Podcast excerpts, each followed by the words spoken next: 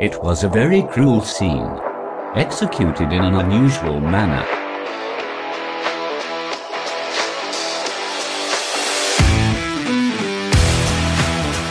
Hey, Cruel Coven. Hi, saucy little meatballs. Welcome to Cruel and Unusual. The podcast. My name is Tori, I'm Katie. and I hate everything.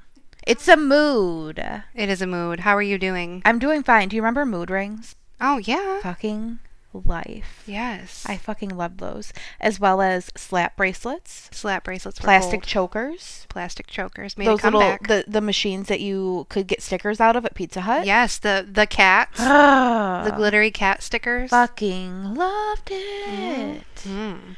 Um, as well as Gigapets, of course. Gigapets and Tamagotchis. Tamagotchis were life. I think I liked Gigapets better. Yeah. They were like the bit. original, I, I Mhm. feel like. I remember I had a purple one. I opened it before Christmas, and it was just fucking awesome. And then we played with it for like a few days and it was Mhm. done. Mm-hmm. I got mine Over. taken away in third grade. Did you? I also remember playing Gooey Louie oh, yeah. in my grandma's hallway. My kids have that now. Really? hmm That's Yep. cute. Um, how am I doing? Yeah. How are you doing in these unprecedented times? You know, in these unprecedented times, I, Tori, have been motherfucking thriving I'm glad. over the past two days. But you really have that, been living yeah. your best life at home. Truly. I was made for this shit, and I just hope that somehow something good comes out of it for me. Mm-hmm. and for everyone else, too. In But- my my privileged opinion, I keep forgetting that it's even happening I in the world. I know. I know. For the first like few weeks, I was like checking the numbers. Uh, Who's yeah. got it? Who's got it? Who's got it? Yep. What about my county? What's going Yep. on? And now I just don't even look anymore. I'm. You just can't. You Mm-mm. can't because you just fucking obsess and you Yeah. fall into a rabbit hole and you don't live. And we already are so restricted to living. We cannot do that to Yeah. ourselves. Yep. We just have to continue to think about the people who are going through it Yep. and hope and I want to say pray, but I know we don't do if you that. pray, then pray. Yeah. I mean, it's just, Yeah. I, you know, be as sensitive as we can about it, but not be in fear. right. Right. Because what kind of life is that? right. Just be yeah, like yeah, be sensitive, be proactive, and do what Yeah. you're supposed to be doing or not doing. And try and educate people without shoving it down their throats because we've all heard it a million times. We know to wash our hands now. Yep. And. I'm just thinking about everyone who's affected. I'm thinking about all of those badass nurses and doctors and grocery store workers and bus Mhm. drivers and everybody who is quite literally on the front line Yep. because I could not do it and I know that I could not do it. No.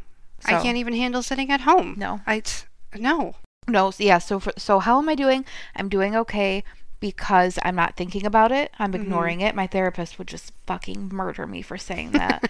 I'm pushing it out of my head and I'm just focusing on my work. That's really all I'm Yeah. doing. That's good. Yeah, I scheduled a bunch of posts. I did a takeover. I, I, have my newsletter ready. You're being productive as fuck. I am doing all of the things that I should have been doing before that I didn't have the time to do. hmm It feels good, doesn't it? Mhm. Like it to- does. To it feels things like I have my shit together, and I know it'll only last for a week or two. Yeah. But I mean, at least it's lasting at all. right. but yeah, so yeah. all jokes aside, thank you for doing what you do. We so Yes. appreciate it. We really, really, really hope that you guys are staying healthy and also sane. Yeah. It's important. Yeah.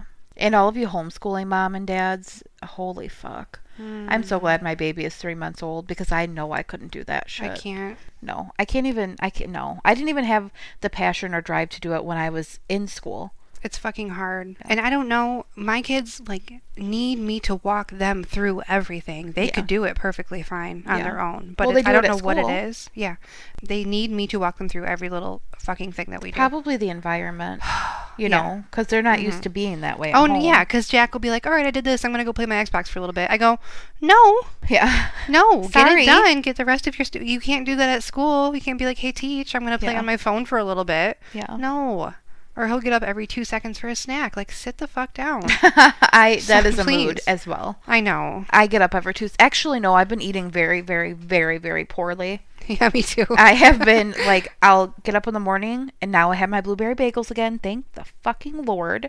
But I only have four left, so we're on a time limit, and I know it. One of our listeners commented on your picture. She's like, "Is that a blueberry bagel?" Yes, it is a fucking blueberry bagel. bagel. 'em.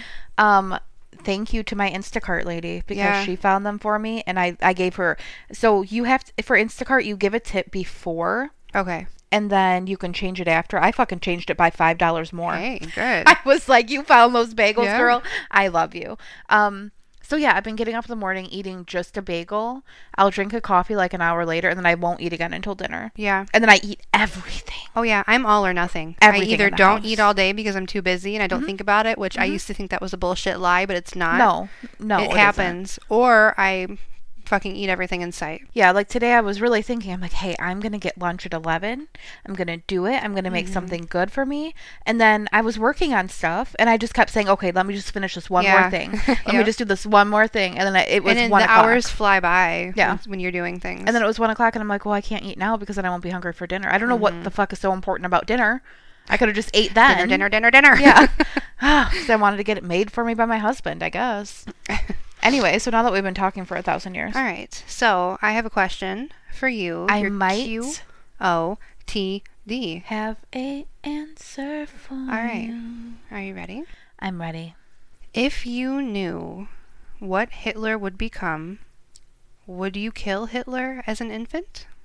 Oh fuck. Mm-hmm. Isn't that a horrible question? That's the worst question I've ever heard in my entire life. Isn't it awful? But if Mm-hmm. you knew how many deaths he was going to be responsible for, God, but you're killing a child. that's yeah, I know. I don't have an answer Oh, for this question. God. It's a baby. Oh my god. But how many fucking babies yeah, I know. is he responsible for killing? Yeah, I know. you I know? know. I know. I know. I know. But at that time, he was just a little baby boy. I know. That like tears me up, and even though it's Isn't fucking Hitler, the Yeah. biggest piece of shit known to man. Yeah. Like just thinking about an innocent. Like I look at Nora all the time. I know. I look at her all the time and I'm just like, she would not be here if it wasn't for me. Right. Not like birthing her. Yeah. Just like if I was if I like left her alone for a day or two, Right. like what would happen? Yeah. You know what I mean? Uh-huh. Like they're so innocent and good Yeah. and just pure when they're babies. I know. And then something something just happens. The world tears you down. Yeah, It really you go through man. life and it just fucking knocks you down and knocks you down and you become a goddamn piece of shit like Hitler. I don't know. I really I I don't know either. I don't have an answer. Hey, have you been watching Little Fires Everywhere? I started the first episode and then I fell asleep. Oh, can you watch it because we need to talk about it. Yeah, I'll watch it because I loved the book. Yeah, So, yeah. And I really wanna I've never it. read the book because there's like babies involved in it. Mm-hmm. Once you get further, obviously, Yeah. which you know, and it's kind of like pitting one like a birth mother against the adoptive. So Right. and they do it so well because you can't really picture being in the other one's shoes unless you've been in those shoes. Mm-hmm. So like you would be thinking, "Oh yeah, well, I would totally side with that person." But then they show you the story Yeah. and it's like, "Holy fuck, that is her daughter." Uh-huh. Either way. Yeah. You know what I mean? Yeah. Oh my god, I It- can't. that kind of ties in a little bit to my story today. well, you're I mean- fucking welcome. Not really, but a Oh. little bit because like once you know it's like looking at something from all angles and Yeah. not just being wow this guy's a piece of piece of shit which Yeah. he is a piece of shit but there's also reasons i think there's reasons and some people might hate me for saying that but there's a reason for why people are the way that they are Yeah. usually Yeah. unless you're just you know a dick okay so today we're doing hostage crisis stories Ooh. is yours a crisis or i mean i don't really know that story Well, we clearly won't get into it yet, but mine is Yeah. kind of more of like a hostage, kidnapping, Mhm. rogue type of deal. Okay. All right. So mine is like a full-on fucking crisis. They had everybody on. This Yeah, I'm really excited to hear about yours because Yeah. I, I don't even know who you're doing because Yeah. you never told me when So- you switched it. It's a surprise. It's a doozy. It is a doozy. Ah. Oh boy. All right. Let's get into it. This is the Alabama bunker hostage crisis. Yikes. Yeah. In 2013, Jimmy Lee Dykes was 65 years old. He was a Vietnam War veteran, and his records show several awards, including the Vietnam Service Medal and the Good Conduct Medal. Good I would never Conduct. get that. Keep- Keep that in the back of your mind, the good conduct medal. I wouldn't either. I have shitty fucking conduct Yeah. at all times. He was trained in aviation maintenance and was based in Japan at one point. We're not really sure if he saw combat in Vietnam, but he served on active duty in the Navy from 1964 to 1969. Now, Jimmy was dirt poor. He had several jobs over the years, but he was never able to keep them.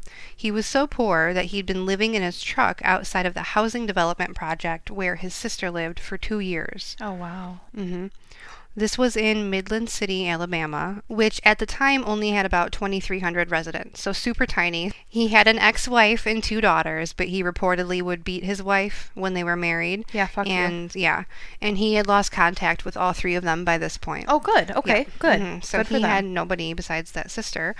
According to a man who knew Jimmy back then, Jimmy's sister was terrified of him. He lived in his truck outside of her house, but she would only let him inside to take a shower, and that's it. I wouldn't fucking let him inside at all. No. I mean, knowing what he did, Yeah. and then also if I was that afraid of him, I'd be like, "Bitch, no." No. Sorry, I get that you're my brother, but Yeah. I don't care. You're a Uh-uh. piece of shit. Yep. So Jimmy was paranoid as fuck. He liked to bet on dog races, and he kept records of these races and the timings. You know, like who won, Yeah. what was their time. Like standings. kind Yeah, of. and he studied them over and over, thinking he was going to figure out a pattern and start winning. He thought the mafia and the government were conspiring to control these oh, dogs. Oh, God, of course. He's one of mm-hmm. these people. He's one of these. It No, gets no. worse. He thought they knew when there was a high bet made on one of the dogs, and if that dog was about to win, they would activate a microchip that would shock the dog and slow them down. Like, come on, Jimmy, come on. They are putting a lot of time and effort into dog races. Wow. Yeah. Hmm. Jeez. Jimmy refused to sign up for Social Security benefits or disability, and I would only assume that that's because of his distrust for the government. I don't know. Um, after a while, Jimmy got kicked out of Midland City. The police seized a gun that I guess he wasn't supposed to have, or maybe they didn't think he should have. And he was also caught growing marijuana on the housing development property where his sister lived. So, great job. That was just smart. Why not just keep fucking things up? yeah, just, just you keep know. going, Jimmy. Come on. Once you do it once or twice, just keep on mm-hmm. going. Why not just like, he's he really likes to like wager his bets. Yeah. on mm-hmm. multiple areas of his life. And if he loses, it's not his fault. It's no, the it's the fucking fault. government's fault. They're the conspiring mafia. against him with microchips. So police told him that he had to leave town, and he did. He went to Florida for a few years, and in 1995, he was arrested there for brandishing a gun. In 2000, he was arrested for weed possession. And after all of this, he moved back to Midland City. Of course he did. Mm-hmm. Back to where it all began. He lived out of his van on some property off a dirt road. Now, I don't know if he bought this property or how he got this property because it doesn't seem like he would have been able to buy an Yeah. acre of property. But anyway, he's there. Like you Um, could probably pay for rent for like a year. Yeah. You know what I mean for what that would cost. But it's like he wouldn't get disability. He didn't have any income. yeah. So I don't even know. I don't know if he just like seized it himself. he like, just decided. Yeah. Yeah. Put a Um, stake in the ground. Eventually, Jimmy's. right? This is Jimmy's. Oh, and it's Jimmy's, all right. Like fucking wait. Eventually, he acquired a 40-foot shipping container and a dilapidated trailer that was left over from a federal disaster relief program. So he just he just took those. He plopped his trailer up on some blocks and dug a bunker behind it. Okay. What to mhm. hide when the government came? yeah. Okay. Just to give you a sense of how extreme he was, like even more, he was remembered as being very racist, anti Semitic, and this is a big trigger warning for animal cruelty. Oh, Sometime after moving back to Midland, he used an iron pipe to beat one of his neighbor's dogs to death after the dog wandered onto his property. I fucking hate this man so much. Mm-hmm. Yep. There's not much more you can do to piss me off than Yeah. than hurt an animal Mhm. or a baby. Yep. But like, I mean, especially an animal. Yeah. They're just so babies and animals. I They're so fucking helpless. They've never done anything. To you. No. Okay, yeah. Maybe if the dog was like coming at him trying to attack him, but do you have to beat it to death? Right. No, you scare it off. It'll No. go. It's called It wasn't even coming. It was just on his property, and he I didn't like that. Fucking hate it. Mhm. I hate him. I hate him. I'm done with this story. I'm telling mine now. Okay, fine, go. Okay, I'm gonna keep going. Okay. He was quite literally one of those stay off my lawn types of old men. Um, he you don't even own the lawn, I know. bitch. He would scream at children to not come onto his land. He even built a homemade speed bump to put in the road to keep people from driving too Well, fast. Well, he did. Sure. I mean, he had a lot of fucking time on his hands because he didn't do right. anything. Yeah. Um, Jimmy liked to kind of patrol the neighborhood. Of course he Um, did yep, in his he van. Would, he would carry a flashlight and a small shovel, and that gave him the nickname with the neighborhood kids, Scoop Man. Oh, kind of like Man. Stoop boy. no, is it Yes. stoop man or stoop boy? Stoop boy's afraid to leave a stoop. Yep, it's Stoop Boy. I thought that too. Early on in 2012, Jimmy was with his next door neighbor. They were driving to a Walmart, and Jimmy spent the entire drive just freaking out about some new gun law. And on their way back, Jimmy started saying things like he was going to take some people hostage in a church Oh, so that he would be able to get a reporter to let him broadcast his opinion about this new law. Hey, Jimmy. No one cares. Newsflash: Nobody gives one flying fuck about your opinion. Scoop man. the neighbor he was with told him like no if you take hostages no one's going to listen to you know like Right. no one's going to listen to you this is a bad idea stop it that's exactly what the neighbor said No. End quote. Mm-hmm. so on january 29th 2013 the same day jimmy was supposed to show up at court for a misdemeanor charge by the way by the way he is such a fucking gem. Yes. I a little after 3:30 p.m., a school bus was stopped in Midland City. The driver dropped off some kids and then backed the bus into a driveway near Jimmy's property that Jimmy had recently cleared for this reason, for this specific reason. Jimmy got onto the bus, pulled out a Ruger pistol, and handed the driver a handwritten letter. So I'm going to read this letter verbatim. Shit for brains. It said, Yeah. It said, Remain calm, act natural, and read. I have a story to tell. I need two hostages to force the powers that be to listen. You will choose two smart, well mannered, good kids, ages 6 to 10, preferably boys, with no physical, mental, medical problems. You will connect them at the wrists with this tie, bring them forward, they and I will leave the bus. You will immediately drive down the road and call the law. No harm will come to the kids. When the story is finished, they will go free, and then I will die. Do exactly as I say. Please do not make any wrong moves. I do not want to shoot you. I do not want to traumatize the kids any more than absolutely necessary. Side note, they're already fucking traumatized, and you're making it shit. worse. I fucking hate you. God. Okay, I'm gonna keep going. Now get this done as soon as possible. My cell phone number is I'm not going to say it in case it was like recycled. My name is Jim Dykes. Take a deep breath. You can do this. Again, do not mess this up and no one will be harmed. P.S. Thanks, Chuck. I'm extremely sorry, but I have to do this. Please don't make me do something I don't want to do! Exclamation point, exclamation point. it was like underlined a bunch of times too. Don't ask me anything. Don't tell me anything. Just do it quick. That sounds like me, that last part. Just do it quick. Don't fucking talk to me. Just do it. and Don't tell me anything. I So- hate- so he gave him a pep talk in it too. Yeah. You can do this, Mhm, and he you knows can his do name is this. Chuck.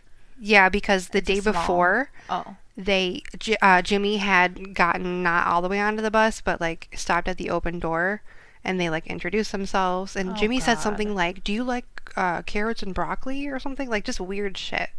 So then the driver felt bad and like left some some shit for Jimmy. yeah. And so when Jimmy got onto the bus to give him this letter, he was probably thinking, "Oh, it's just Yeah. this guy. You know, it's just Harmless this guy yeah, Jim." Harmless Yeah. guy. So we handed him the letter. No. Um, the driver of the bus was 66 year old Charles Albert Poland Jr., who was beloved. And he was known for years by most of these kids Aw. in this small town. Charles stood and blocked the bus's aisle, refusing to let Jimmy past him. And he said, like you know you're not you're not getting past me you'll have to shoot me there's a video i found online with vi- with um audio from the incident Uh, you can hear Jimmy saying things like, I don't want to shoot you. The kids will be fine. You just do what I say. And you can hear Charles saying, like, no, I will not. I will not. He just says it over and over again. Like, Yeah. no, I will not. He said, I can't risk the kids. So their arguing escalated, and Jimmy shot Charles No. five times, killing him. no. Yeah. And then he grabbed five year old Midland City Chuck. Elementary School student Ethan Gilman. No, I can't get past this part. This five year old little boy. I care about this old man first. I know. It's so sad. Mhm. I can't. He was just trying to protect the kids. and kids. that was like his like job. He just fucking loved it. He was like probably super happy. Whistled a lot. Yeah. Patted kids on the back. Yeah. It was probably just like his like dream to just make kids do a little chuckle. Mm-hmm. You know. Yep. Oh no. Mhm. oh no.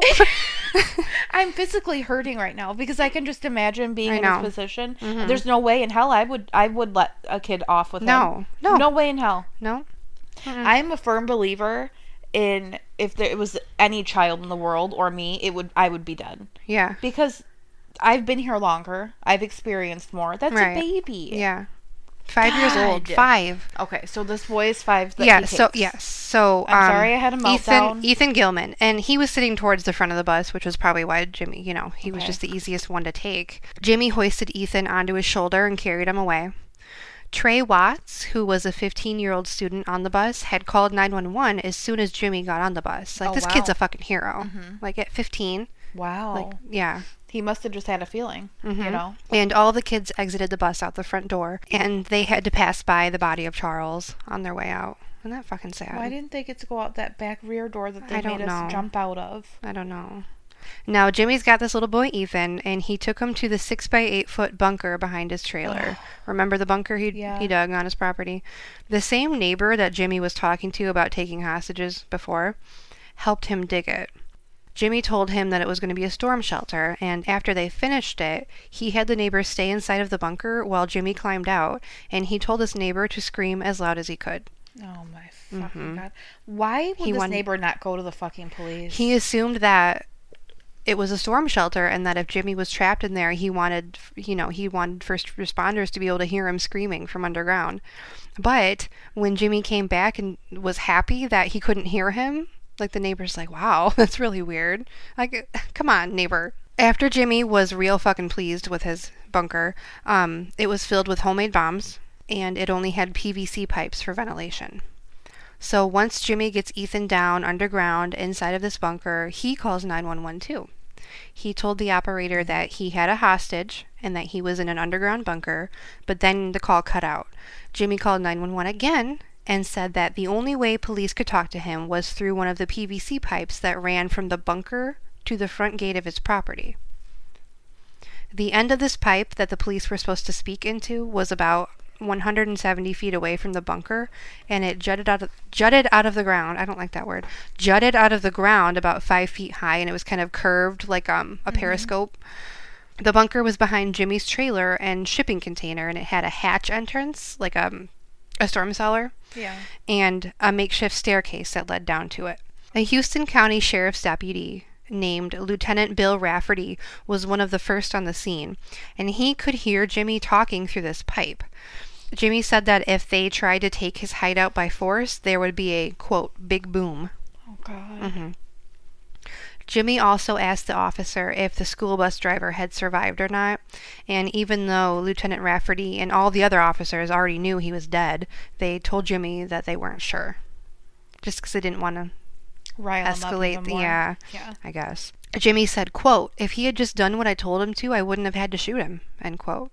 Like, fuck you. So, state troopers, city cops, and a SWAT team showed up over the next few hours, and an FBI hostage negotiator came to the scene at about 8 p.m. So, little Ethan had been inside of the bunker alone with Jimmy for close to five hours at this point. That poor baby. Mm-hmm. I feel like it would be so hard to be his parent and not be able to just run and get him because you know you don't know if those threats are real. If he really has bombs in there, or if he doesn't, you know, you don't know how fucking crazy he is. That's the thing. He didn't really have yeah. a But you don't know. that cared. He didn't have. Oh, Ethan didn't have yeah, I'll get to that cared- too. Yeah. Ugh. Yep. Fuck Around. these Yeah. people. I know. What Alabama? hmm You Come on, Are Alabama. you guys listening? You're grounded. What's going on? you guys better shape up. You better shape up. Okay. You better shape up. Around nine, Jimmy told them all that he was done talking for the night. Oh Jesus Yep. Christ! It was his bedtime. Yeah. Knowing they all had to come up with something and needing needing to know what Jimmy was doing down there and, you know, needing to make sure Ethan was okay, authorities began examining this pipe they were using to communicate with Jimmy. They thought maybe they could snake a small microphone or camera down it, but when Agent Mike Harris took a closer look down this pipe, he noticed there was something inside of it. Oh God. Yeah. A bomb expert used an x ray machine on the pipe and saw that there was a bomb inside of the freaking pipe that they were all talking into. It was made out of shotgun pellets and gunpowder, and the trigger for this bomb was a cord that ran the entire length of the pipe and down into the bunker. So Jimmy had the um the, The detonator. string, yeah. yeah. They surveyed the property as best they could and noticed at least a dozen more pipes sticking out of the ground. Like fuck you, Jimmy. It's like a minefield. Mm-hmm. That's yeah, that's exactly how it was described. Neighbors in the surrounding area were evacuated early the next morning, and the FBI put a microphone next to that main pipe so they could back away from it and still be able to talk to him without him knowing that they weren't like right next to the pipe. A critical incident response unit from the FBI flew in that afternoon, and this unit included profilers, bomb sniffing dogs, attack dogs, agents who were trained to see and hear things behind closed doors, which I think is really cool, and I didn't even know it was a thing. They were also joined by agents from the FBI's hostage rescue team. This is so, I can't imagine like what these people have like, that's their job. Yeah. Yeah. I can't. Like daily. Yeah. The rescue team set up a camp in an empty building in town, knowing that if Jimmy couldn't be negotiated negotiated into letting Ethan free, they would be the ones to storm the bunker and mm-hmm. get him. Sheriff Steve Olson got a little bit worried, like even more worried than he already was, Yeah. when he realized that the FBI was just as nervous about this situation as he was, because Jimmy's setup with the bunker and the bombs was unlike anything the FBI had ever seen. Oh, They couldn't train for something like this. Yeah. Oh. They didn't have a blueprint of the bunker. There wasn't a door they could break into. There was no clear shot for a sniper. Nothing. So, as authorities were looking more into Ethan, they realized that he had a pretty rough life so far. His mom had lost custody of him as she struggled with drug and alcohol addiction, and Ethan was in and out of foster care. They also learned that he was on the autism spectrum and he had been diagnosed with ADHD. He was on several behavioral drugs at the time, and Jimmy didn't know that he needed them. So police communicated their concerns with Jimmy. They, they're like, hey, he needs this shit. And they also used that as an excuse to, like, get near the hatch and kind of Yeah. figure out how he la- latched it and all that shit. So Jimmy let them drop off some medication, some toys, and coloring books at the door to the bunker. When Jimmy grabbed the items, they were able to watch and see how he secured the latch, and it was steel cables threaded through the eye bolts, and secu- he secured them around a ladder under the opening. Police also got Jimmy to agree to using a throw phone as a direct line of contact from them to him instead of using the PVC pipe. This is when Jimmy made his demands. He wanted to trade Ethan for a female TV reporter. He wanted her to stay in the bunker with him, and he wanted her to broadcast his manifesto as he read her the lines. He wanted to take his own life after his message was out by placing a plastic bag over his head, filling it with helium, and he wanted this reporter to hold his hand as he suffocated to death. My God. Fuck you so much. No, and nobody's gonna hold your fucking No. hand. If you want to be a piece of shit, be a piece of shit. Mm-hmm. Nobody's gonna hold your hand while you be a piece of shit. You piece of shit. God. Okay. This same day, the FBI was able to get a concealed camera through the pipe and into the bunker. So they were able to have, you know, they had eyes on Jimmy and Ethan. They saw a makeshift bucket toilet and a three tiered bunk bed and just like random shit. The FBI put a female agent on the phone with Jimmy, pretending that she was the reporter that he asked for, but he figured out pretty quickly that she was a fake. I don't know how, but Maybe he like asked some lingo. yeah, I don't know. But this caused Jimmy to cut off any more communication with the FBI. Oh Jesus. Mm-hmm. So this went on for seven days. This little boy was down there with him for seven days. Since he wouldn't talk to the FBI anymore, Lieutenant Rafferty did a lot of the communication and spoke on the line with Jimmy for up to nine hours a day. God. Just rambling on and on, and Jimmy would freak the fuck out if he sensed that Rafferty wasn't listening to him. Rafferty would kind of try to swing things back around to the situation at hand, and he told Jimmy, "Just surrender. We'll record your manifesto as you come out of the bunker. You'll get what You you, fucking want. whiny you know, bitch." hmm If that's what you fucking want, your stupid ass manifesto." Fuck your manifesto. Yeah, Shove your manifesto up your manifesto ass. Your manifesto. God. Nobody gives a fuck Nope. about your manifesto, Yep. Jimmy. But Jimmy wouldn't budge. He wanted that female TV reporter, live broadcast, and suicide. I'm so fucking sick of these pieces of shit Mm-hmm. getting what they want. Yeah. And just feeling like they have the fucking right to take what they want. Mm-hmm. And make demands. Yeah, you don't get to. No. No, no, no. You took a kid and you shot someone. No. And killed someone. Yeah. Jimmy? no, Jimmy. From a receipt they found in Jimmy in Jimmy's trash, officers realized that he had everything he needed to build a second bomb.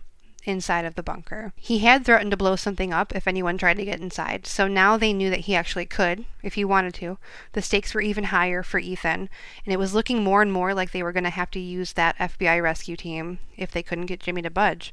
So, using the images from the concealed camera, Navy engineers were able to build an above ground mock up of the bunker. This is fucking nuts. Like how they even think of this shit blows my mind. It, I would love to be.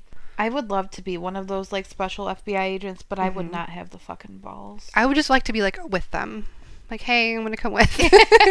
I'm not gonna do it, You but I'm gonna just go. Yeah, I just want to watch. Okay, guys, please let me watch. but um, this allowed them to practice like seizing the bunker. Jimmy's estranged daughter flew in in case they needed her to speak to him. Oh wow. Yeah, in the news, of course, this was all over. You know, the news, and they were on Jimmy's shit, calling. You know how you know he's a bad Yeah, guy. right. And Jimmy could see the TV reports from his bunker. He had Mm-hmm. a TV in there, and it seriously pissed him off. Oh, you know, it was one of those. Um, to hear what everyone was saying about him, he was treating Ethan decently. I mean, as decent as possible. I guess he fucking kidnapped him, but he was being okay to him. Yeah. But after he saw these reports, he started to neglect him and ignore him. Tensions were almost at the breaking point. Jimmy let them all know that at 5:30 p.m. the next day, it was the deadline to meet his demands. Jesus. On the morning of the seventh day, head officers from the various agencies sat together for a conference call with Robert Mueller, the FBI director.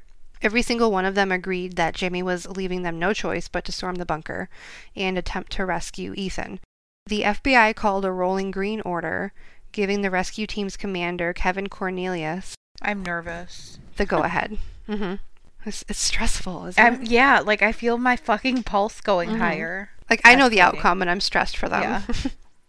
I'm stressed for me. The FBI decided that they could do this by getting Jimmy's daughter Cindy, the one who was flown in, and have her talk to Jimmy via video chat. They rehearsed with her over and over again so that she would know exactly what to do and say and how to say it. Like poor Cindy, she didn't ask for any of Yeah, this. right. Like and I'm sure it felt like the outcome was going to be on her shoulders, you know. Right. Cindy brought pictures of her kids to show Jimmy, the, the grandkids he never met, along with a picture of Jimmy and her when she was little. And Jimmy was excited to get the chance to see Cindy and speak with her. He even changed his clothes and combed his hair. And at around 3 p.m., officers left a computer at the bunker's hatch. Wow. They told him what was, you know, you're going to be talking to your daughter, but you got to take this computer. Jimmy told the officers to back away, and he grabbed the laptop. As soon as they saw that he'd gotten to the floor of the bunker, the FBI team detonated charges on the bolts that secured the hatch. They ran to the entrance of the bunker and went down. But the first agent to go inside got stuck on something. And they kind of piled up because they kept jumping in. like, it's not funny, but it's kind of funny. to Yeah, I like to think about um, like imagine. Yeah. Jimmy started blindly shooting when he realized his bunker has been had been breached, but no one was hit. And when he didn't hit any of them, he pulled the cord for that bomb he set up in Oh, the God. PVC pipe outside. The explosion rocked the agents who were standing close to the pipe. They were okay, but it caused the smoke from the bomb to funnel back down into the pipe and therefore into the bunker. So they, you know, you know, they couldn't see anything in there. Agents watching and waiting saw the point man emerge from the bunker without Ethan, and they had to fucking figure out why that first one that went in got stuck. Like, what what did he get stuck on? So it turns out Jimmy had put a net of steel cables in place to stop Oh. anybody from coming in. Fuck's sake. So they cut the cables away as other agents used non-lethal flashbang grenades in hopes of disorienting Jimmy. The God, point can you imagine I being Ethan? I know, thinking like you're getting bombed Right. gunshots and Yeah, no idea what like any of that even fucking No. is, and like no. ugh. The point man went back into the hole and just fucking went for it. He went balls to the wall, if you will. He jumped in, he felt around, unable to see through the smoke, and finally felt Ethan's head. Oh. He said he felt a child's head. He grabbed Ethan and cradled him, and he told him over and oh. over, Oh. You're going to be okay, you're going to be okay. And within three seconds, three more agents jumped inside the bunker. They found Jimmy, who put up a fight, and they ended up shooting him a dozen times in the face, torso, and hand. Holy fuck. He slumped down underneath the bunks, blood and shell casings everywhere. They handcuffed Jimmy's corpse, just in case, and five minutes after the rescue mission started, they lifted Ethan up out of the bunker and passed him to the medic. Oh, honey. He's okay. Ethan turned six soon after the crisis, and that would make him 13 years old today. He was adopted in 2016 Oh, by Reverend. Brandon Turner and his wife Nikki. And he seems, from what I saw, he seems to be doing okay. Is he a Yeah. cutie? hmm I'll put pictures of him up. Yeah, Little cutie patootie. Mhm. How old is he? 13 today. Oh, baby. Yeah. Hundreds of people came out for the bus driver Charles Poland's memorial service, and they named a stretch of road after him, which is cute because that's what his his job was on the road. Mm-hmm. Yeah. Trey Watts, the boy who called 911 from the bus, was given an award by the National Association for Pupil Transportation. That's kind of cool. yeah. They give him an award for that. Sheriff's Deputy Lieutenant Bill Rafferty was honored by the FBI with the highest award for a non agent, which is pretty cool. It's a medal for meritorious achievement, Wow. and it's reported that he cried when Ethan was lifted out of the bunker, and he Oh. keeps a picture of him in his office to this day. Isn't that Oh, sweet? love Mr. Rafferty. I know. Cute. And Jimmy's daughter, Cindy Dykes, she couldn't afford to bury her father, and she keeps his ashes in her bedroom closet. That's like a hard. It's her dad, you know. Yeah. I don't. I can't. I've never been in that position, so I don't Nobody know. held his hand as he But I think like there was an article I read that said she just wanted to say that she loved him because I think she kind of knew it wasn't going to end well. Yeah, I'm, Like I'm just sure. one one last time. It's her dad. Maybe the best part of the story, besides Ethan being okay, is that no one ever got to hear Jimmy Lee Dykes' manifesto. Fucker. Fucker. Little bitch. Yep. Good. And that's the story. Isn't that nuts? it truly is, and I'm glad that no one held his hand as he died. Nope. Nope, they handcuffed him Mhm. instead. A handcuff held his hand. Yep. That's Not you a get, hot Jimmy. little blonde TV reporter like you No. wanted, Jimmy. I don't know if it's. Do you think it was like a sexual thing? That's why he wanted a female? I don't know. Or maybe he would feel threatened by a male? Like, Yeah. Ugh, That's don't know. weird. But um, weird. I was and thinking, then, but then he specifically asked for boys exactly as a hostage. I was thinking, why didn't they? I mean, I'm sure that there was a huge reason, like liability, but Mm-hmm. I would have, if I was like uh, the female FBI agent, I would have dressed up like a reporter, Yeah. went in there, and just fucking mauled him. right. That's what I would have fucking yeah. done. I don't know. But I'm sure that there was a reason why they couldn't do that. yeah, I'm but- sure it's, it's some sort of protocol thing. Yeah. I don't know. Yeah, that was fucking insane. Isn't that crazy? I never. It was in 2013. I don't even. Remember I don't remember hearing about at it. all. No. No. Oh, I'm so glad that little Ethan got adopted by someone who I actually know. gives a shit. I know. Oh, I love it. I Yeah. love it. I love it. So happy ending all around. It is a happy for- I mean, I do feel bad for his daughter that came. yeah. Just the position she, the positions she was in. I have Mm-hmm. a bad lisp right now. the positions she was in, and just knowing. Yeah, I don't just know. knowing. Yeah. Because, I mean, you can't not know. You know, right. he's either going to kill himself or they're going to kill him. Yeah. You know? Yep. Okay, Katie. Tori. Are you familiar with William Randolph Hearst? I know that his name was on the side of my Cosmo Girl magazines growing up. It's about it. I know he's a Um, publisher. Mm-hmm. He has literally nothing to do with the story, basically, besides his name. But just like for context, I was just being like dramatic. So, William Randolph Hearst is most remembered for being a publisher who developed Hearst Communications, which is a newspaper chain and media company. He was also a politician who actually ran for president in 1904, oh, I didn't know that. unsuccessfully. Well, yeah. So I know he wasn't our president. Yeah, no, he Oh. was not. Not my president. Not my president. okay, this is from Wikipedia. Quote Hearst sold papers by printing giant headlines over lurid stories featuring crime, corruption, sex, and innuendo. Acquiring more newspapers, Hearst created a chain that numbered nearly 30 papers in major American cities at its peak. Dang. Yeah. He later expanded to magazines, creating the largest newspaper and magazine business in the world. Hearst controlled the editorial positions and coverage of political news in all of his papers and magazines, and thereby often published his personal views. He sensationalized Spanish atrocities in Cuba while calling for war in 1898 against Spain. Historians reject his claims that he started the war with Spain, end quote. So that's just a little bit about William. Mm-hmm. Now, flash forward to February 4th, 1974. We have Patty Hearst, who was William's granddaughter. She was 19 at the time, and she was kidnapped from her Berkeley, California apartment. Oh. Now, for my research, I was watching a little docu-series about it. At the time, Patty was engaged to a man named Steven. Steven is actually in the series being interviewed. Oh, okay. And so he tells of the account. They ate dinner and were watching TV when someone knocked at the door. A woman was there covering her face, kind of acting like she had been in an accident and was hurt. But then when they opened up the door, like fully, two men barged in and started beating Steven. Jeez. Yeah. The old bait and switch. Yeah. They were screaming at him, demanding to know where the safe was or where his money was. So once they got in, like I said, they started beating Steven. They tied him up, and a neighbor, I guess, had kind of like heard or saw, and he or she tried to come help and intervene, but they beat that person too and tied that person up. Now, witnesses reported that they saw Patty being carried from her apartment, blindfolded, and shoved into the trunk of a getaway car.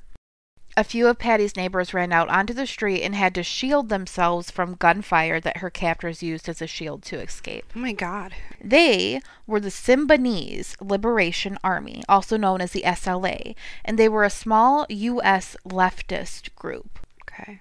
On February 7th, they announced via a Berkeley radio station in a letter that they were holding Patty Hearst as a prisoner of war, a hostage. Oh my god. So this is from Wikipedia quote. The United Federated Forces of the Symbionese Liberation Army, SLA, was an American left-wing terrorist organization. They were active between 1973 and 1975, and they considered themselves a vanguard army. The group committed bank robberies, two murders, and other acts of violence. End quote. So in that documentary, and I'll have it linked in the show notes. It was on CNN.com. That's where I found it. One of the attackers, one of the people like in the SLA that actually was one of her captors who went and got her and broke into the home. Mm-hmm. His name is Bill Harris, and he was actually in the documentary talking about it. Oh, Yeah, isn't that crazy? That's not. You normally don't get that side of things, Right. Huh. And he just looks like a normal old white dude. is he in prison or is he out? Like, he was sitting in a chair. was he? Yeah. Hmm. Okay, and then in the docuseries, Bill said that they took Patty because she was a quote unquote easy target, and they were attacking the media empire more than they were attacking Patty or her family. It was the empire. Okay, Yeah. guys. Okay. hmm So on February 11th, the SLA demanded that Patty's family give $70 to every needy person in Santa Rosa to Los Angeles. Okay. Okay? I get the shit. I get there should not be fucking billionaires. Yeah. I, I get I get that whole narrative. Yeah. But you can't fucking just kidnap people. Yeah. And they were like they were um they were against racism and things like that. Okay, Yeah. yeah.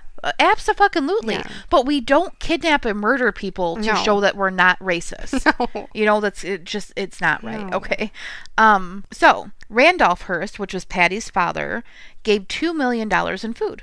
Okay. The army said it was inadequate and just fuck you basically. Yeah. And they called for 6 million more. The Hearst family or the lawyers, I imagine whoever who who was bargaining, Mm-hmm. along with the police announced that they would provide the additional money if Patty was returned to them unharmed. Okay? Seems legit. Yeah. But then on the 12th, Patty called and she told her family she was okay. Her voice, and you can look this up if you're even fucking remotely interested. I am. you can look it up online and we could probably link it too. Well, actually we have to link it because I'm going to read the transcript. okay. Um her voice is like eerily calm and like monotone. Really? It's so strange to me. I want to look now. Yeah, it's I very, know some of this, but like I've never. It's just Ah. It's eerie to me. Yeah. So you'll have to let me know if you feel the same way. This is from the New York Times. It's a transcript of the audio. Okay. She says, quote, Mom, Dad, I'm okay. I had a few scrapes and stuff, but they washed them up and they're getting okay. And I caught a cold, but they're giving me pills for it and stuff. I'm not being starved or beaten or unnecessarily frightened. I've heard some press reports, and so I know that Steve, aka Steve, her fiance, Steve Weed, Mm-hmm. and the neighbors are okay, and that no one was really hurt. And I also know that the SLA members here are very upset about press distortions of what's been happening. They have nothing to do with the August 7th movement. They have not been shooting down helicopters or shooting down innocent people in the streets. I'm kept blindfolded usually so that I can't identify anyone. My hands are often tied, but generally they're not. I'm not gagged or anything. I'm comfortable, and I think you can tell I'm not really terrified or anything. I'm okay.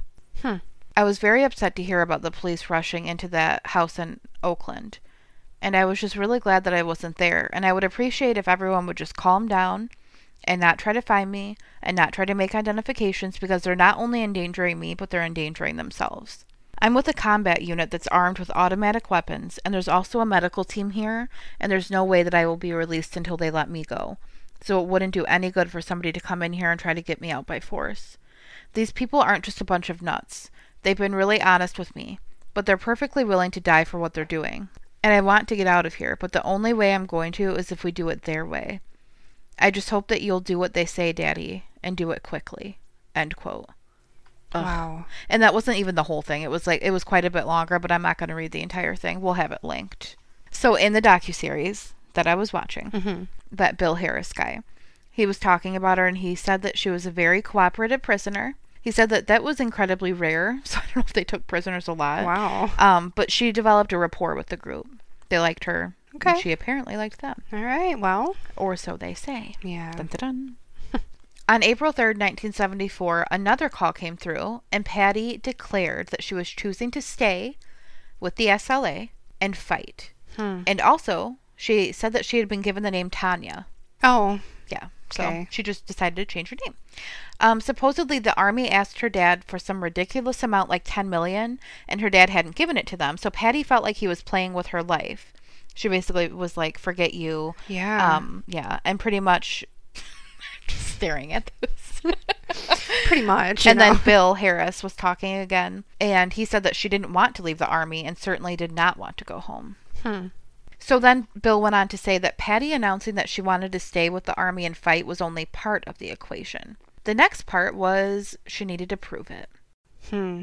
So I don't like that. yeah, so and that's exactly what she did in mid-April. Surveillance footage surfaced to the media, of course, of Patty participating in an armed robbery of a bank in California, as well as a store robbery too after that. A tape was sent to authorities later and she said she joined the SLA of her own free will. She was basically so they her and like the other members went into this bank wielding fucking machine guns Mm-hmm. and they have footage of her like standing there like holding it like pointing it at people. I think I've know? seen that Yeah. before. She was wearing a black wig. Uh-huh. Yeah. Now, Steven, you remember he was the fiance at the time, Mm-hmm. In a recent interview that I was watching, stated that after the surveillance footage surfaced, the media began painting her as a criminal instead of a helpless heiress who was taken. Well, she's robbing banks I mean, it's kind of true, Stephen. Um, he said that still, like even to this day, like present day when he was filming it, he believes that she was brainwashed. Yeah. Now, April 24th, 1974, audio footage was sent to authorities and the media again. Patty stated she had clearly not been brainwashed and those claims were false and ridiculous, which is what a brainwashed person would say. right. So we don't really know. No. you know what I mean? Like a brainwashed person is going to be like, yeah, I'm brainwashed. Yeah. You know? Okay, May 16th. The SLA decides that they needed to leave Berkeley and go to LA because it wasn't safe for them in Berkeley any longer. They decided to rob a store for equipment, and Patty was to stay out in the van, like as a getaway driver, Okay. as the other members ran in and got what they could without being too suspicious. Patty had the keys in the ignition. Obviously, a getaway car doesn't turn off the car. Like, please. like, anybody who knows anything about getaway cars knows that you keep the car running. So when they run out, you can just floor it. Everybody fucking knows that. You Everyone know knows. that. That's what you God. do. So, despite being there with every opportunity to leave, she didn't. She Hmm. stayed there. Okay? Okay. She could have left, and Yeah. she didn't. So that means either A, she was brainwashed, or B, she wanted to be in the SLA on her own free will. Who Right. knows? We don't know. The store clerks tried to apprehend the army members once they realized that they were stealing stuff. Mm-hmm. And Patty saw this and started firing the gun out the van window, and they all got Oh away. Oh my god. Hmm. Patty. Patty, goddammit. Patricia. Patricia, you need to get your shit together. Do you want to be in the army or do you want to be an heiress? You Figure can't be it out. both. Personally, I think I would pick heiress. Come Me on. Let me sit on my ass and do nothing. Paris the heiress. On the 17th of May, Los Angeles Police Force raided the Army's secret headquarters. Oh god. Don't you wish you had a secret headquarters? Yeah, this is kind of our secret headquarters. I know you're not here right now, but you are in spirit. I know. I wish I could be in the pod room. Um, and when they did so, they killed six of the nine known members of the group. They like really fucking took them out. Yeah. The leader, Donald DeFries, or is it DeFries? I don't care. it doesn't matter because he's a piece of shit, was among the dead. He was, quote, now this is a quote, Okay. an African American ex convict who called himself General Field Marshal Cinque? C I N Q U E. I don't yeah. know. But so he was the leader of this army that went around killing people. Okay. Jeez. Yeah. That's from history.com, by the way. Patty was not at the headquarters when it was raided. Go figure.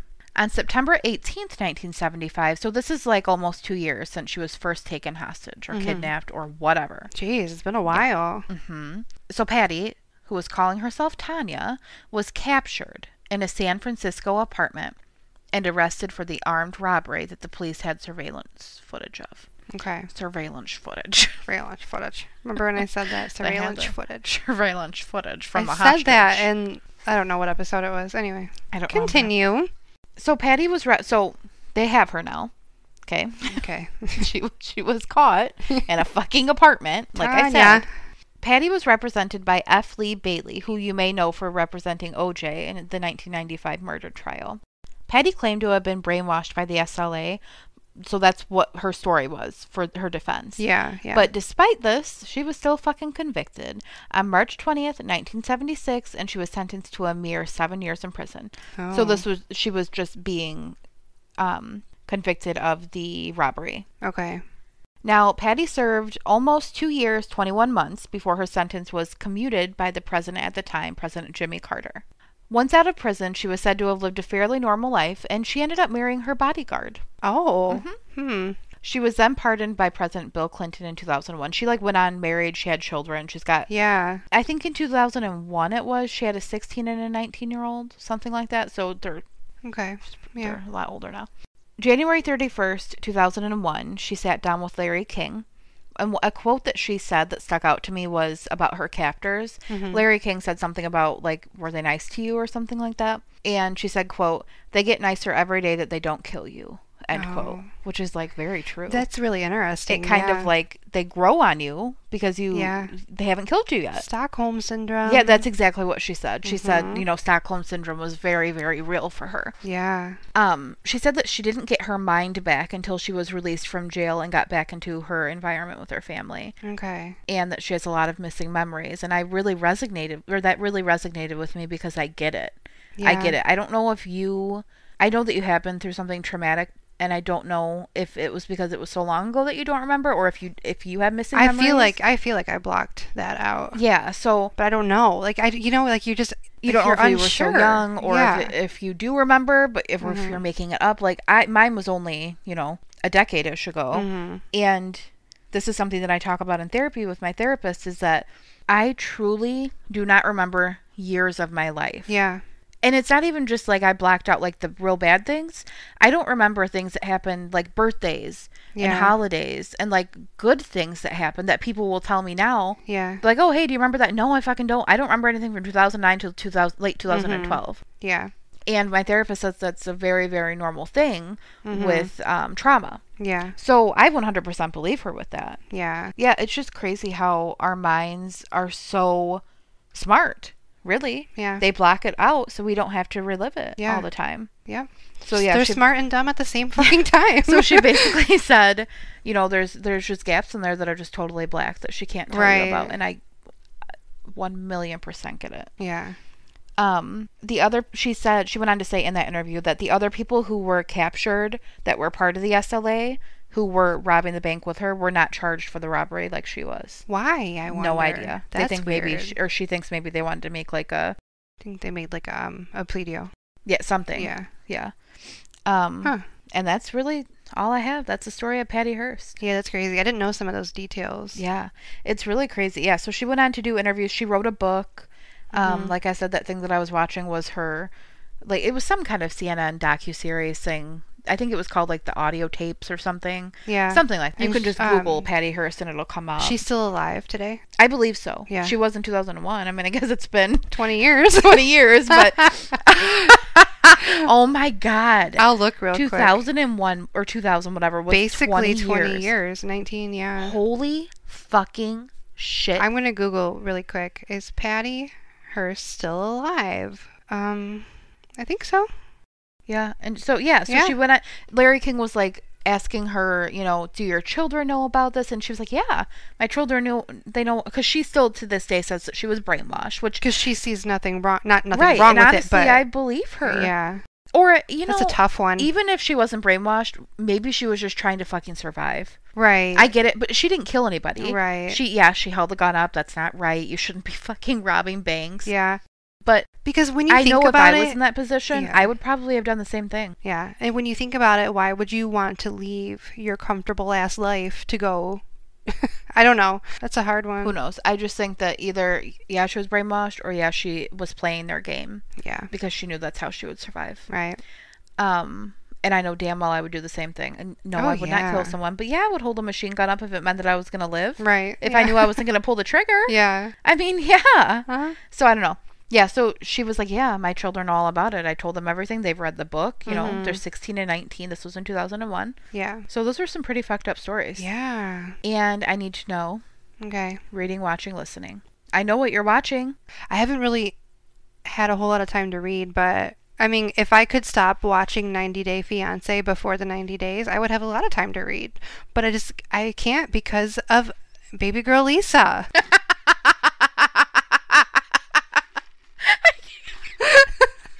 you were being so serious.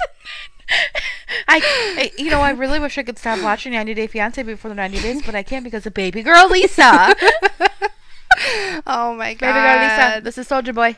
It's fucking fascinating. And then the Ed the Ed and Rose Marie. It's the Oh, no, neck Ed. yes. I'm saying it because that's Yeah. what they say on the YouTube videos. Oh, do they? Yeah, oh, God. that's what one of the people call him that. Mhm. Yeah, it's it's fucking fascinating. I just can't stop. I can't stop watching it, and now I'm I'm backtracking and watching all of the seasons when I could be reading and like enriching my brain. But why would I want to do that? Why would you want to grow shit? your brain? Why? Why would I? you want just want to be a fucking vegetable watching 90 Day Fiance and eating Ruffles. That's my life. Um, I was really fucking hating myself around this time last year, Mm-hmm. so I started watching a little bit of that, and then I stopped. but um, I did like the day before you posted about it on Facebook. I was watching little mini YouTube clips, That's how I and it got Rory into and it. I were Rory and I were just laying in bed watching it. Isn't and it with just- Nora, Nora oh. loved it too, yeah.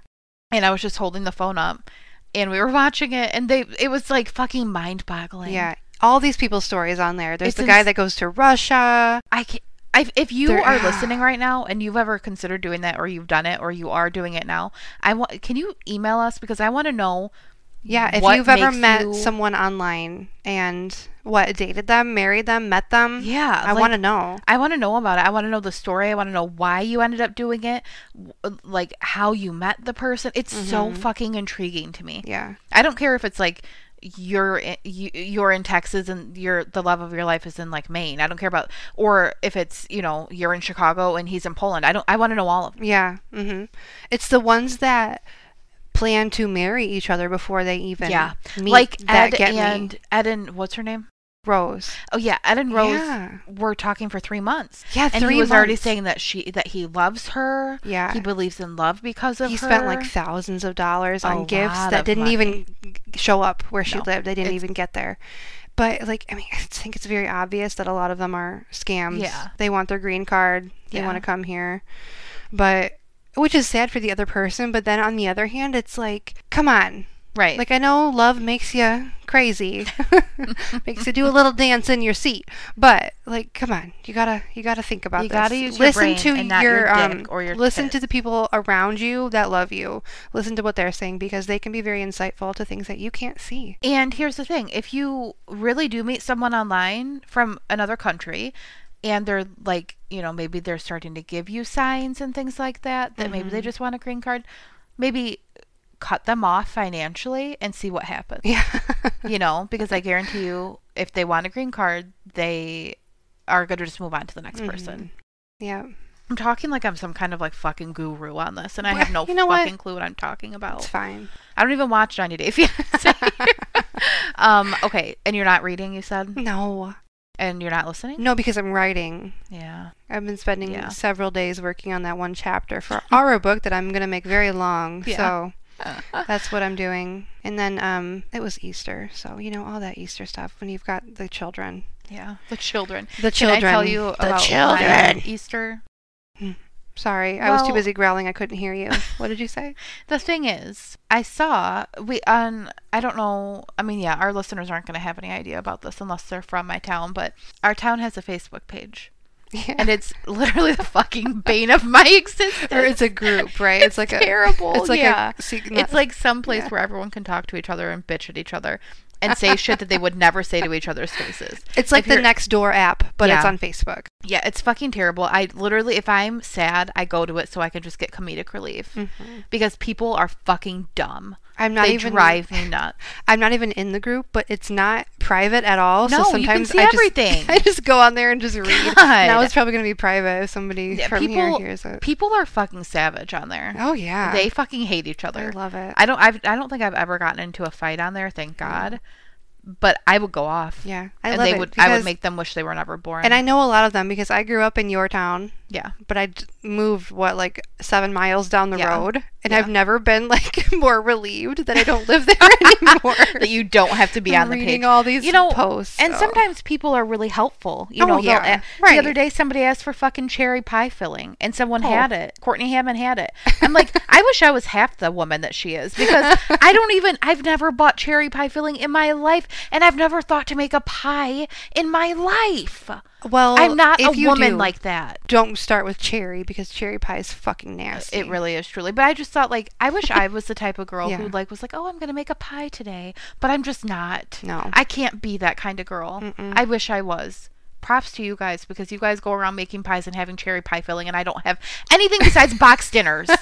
My grandmother is the best baker I've ever known. She yeah, she makes me lemon squares because she loves me. the fucking best. Your grandma. She really does. Anyway, so let's reel it back in. Okay. The people have stopped listening. There's sure no one here anymore. If you're here, uh, leave because I don't know why you're here. Um, so if you're here, grab a beer. bringing it back to the Facebook page, Yes. they someone had posted that the Easter Bunny was coming to town. I was like, oh, that's cute that they're still doing it. Mhm. For people who were in town, he was gonna ride around on the truck and throw candy like a parade. Oh, okay. And I was like, oh, that's nice. You know, that they were still trying to do something for the kids and whatever. And I was like, um, whatever. I didn't even think anything of it. Okay. This was um, sent Easter morning. And they said that the bunny was going to be riding around town at, you know, whatever time, 10 or something. And the sirens were going to go off and stuff. And I was like, okay, whatever. And then I realized I was sitting out on the couch doing my work before the baby and Rory were up. And I heard all these sirens, so I look out the window, and the Easter Bunny is like parading around the circle Yeah. and I fr- froze. I'm like, I am the worst parent ever Why? because, and I'll get to the point like of where I like collected myself, but I was like, I read that post, and I didn't even remember I had a child. I it went out the window. I was I just let you Oh, know how like when you're not a parent and you see shit like that and you're like, oh, that's fucking stupid. Yeah. That's that was my thought. Mm-hmm. I don't. Why do I fucking care? I don't have a kid. And then, like, I, I just felt really bad for a minute that I didn't take her out there. But then I was like, she's fucking three months old. She has no idea No. her ass from a hole in the ground. No. she doesn't know the Easter. She probably can't even see that far yet. Probably not. So I reeled myself back in, and I was like, okay, it's fine. Yeah, she does like. I'd feel a little bit more Yeah. upset about it if it was like a year from now, Mhm. and she like knew what a bunny was. No, she doesn't give a fuck. You know. But I was like, that. What bothered me the most was the fact that I didn't remember I had a child You when know I read the fucking status. But when the time comes, don't feel bad about that shit because we've colored Easter eggs maybe once, and Jack's 10. I've had Yeah. 10 years. I don't enjoy it. It's a mess every time. It fucking they really don't smells. even care that much. So hate if the you smell of guys vinegar. don't, you don't have to do all this shit. They Yeah. don't go see the Easter bunny. They have maybe a few times, but yeah. They they're scared of them. They won't go Yeah. near them anyway. So Yeah. why would I force that? They just don't care. And if they don't care, then you just don't do it. That's Yeah. my that's I my agree. advice. I agree. I'm reading the book Rewrite the Stars by Charlie Rose. I really like it. It's like definitely inspiring me. Okay. Is it romance? things. It is romance. Yeah. It is. It's really cool. It's uh, you I think you would like it. Maybe. I do. Probably. I do think you would like it. It's a quick one too. Okay. I am watching I hope to God you're gonna watch before the 90 days. I'll try and do it. oh my God. You'll get sucked in. that's really all I'm doing right now besides taking care of a baby and then doing all of those other things that I mentioned in the beginning. You're doing so much. I I'm doing so much. where you find. I don't know where you I find the time. I don't know how I'm doing it. I don't know either. It's kind of crazy. If you want to see our sources for this episode and all the episodes, I guess, um, you can go to cruelinkmedia.com. If you want to email us, email us your fucking love stories. Yeah. Email us your ghost stories. I want them all. You can email us at cruel and unusual the pod at gmail.com. That's our Instagram too, cruel and unusual the pod. So just, I mean, just come on. Just do it. Just come find us. Our Facebook group is cruel and unusual the group. So yeah, come on. Let's go. Come to the group. Let's Come go. to the What are group. you fucking waiting for? Um, our Twitter that we never go on is at Cruel Unusual Pod. We'll go on there if you fucking tweet us, I You can tweet us, and maybe I'll tweet you back if I get the notification. maybe I won't. All right, I'm gonna pee my pants, so I love you. Bye. Hey, love you. Bye.